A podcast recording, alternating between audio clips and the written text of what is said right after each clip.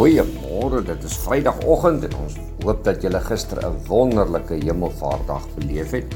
Maar nou ja, as ons na die markte kyk, dit lyk of Amerika uh, gister het hy daarwe amper kan mense 'n uh, cracker onder die jacker gekry. Dit is 'n interessante ou spreekwoord, né?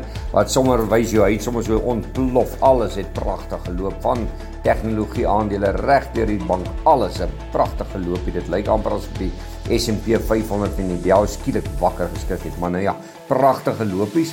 Ehm um, en dan Alibaba het ook goeie resultate verklaar en dan China hou een massiewe vergadering om hulle ekonomie te bespreek om te kyk of hulle dit reg kry. Nou ja, die Dow Jones 516 punte beter 1,6 van 'n persent sterker op 32637 Die S&P 579 punte sterker 1,9 van 'n persent beter op 4057 en die Nasdaq 305 punte beter 2,6 van 'n persent sterker op 11740. By die ooste vanmôre volg hierdie optimisme. Nikkei van Japan 168 punte beter, 0,6 van 'n persent sterker op 26772.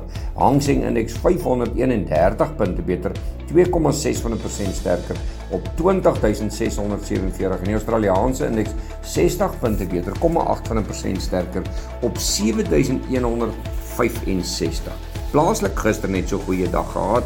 Ehm um, plus 1843 vir die top 40 plus 3% op 63019 algehele indeks 1899 punte beter 2,8 van 'n persent sterker op 69484 rand vir môre 1565 wat was gister so bietjie swakker geweest maar hy het mooi herstel deur die nag 1565 vir môre euro 1684 en 'n Britse pond R19.81.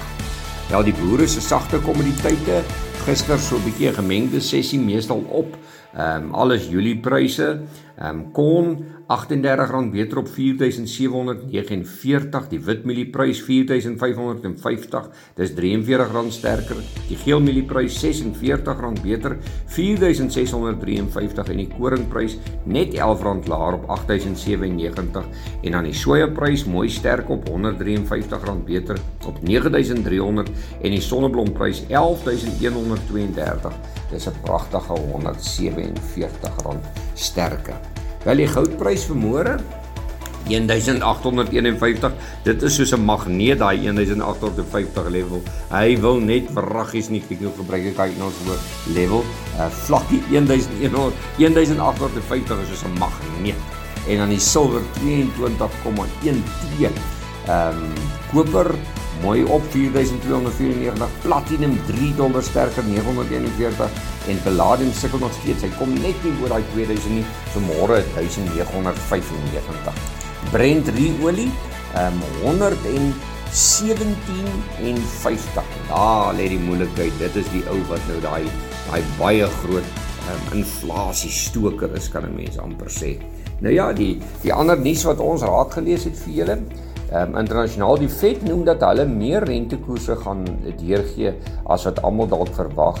En dan George Soros ehm um, gee deur dat hy volgens sy model en sy statistiek en sy navorsing dat Rusland nie te veel krag het om sanksies teen te werk nie, hulle ekonomie nou.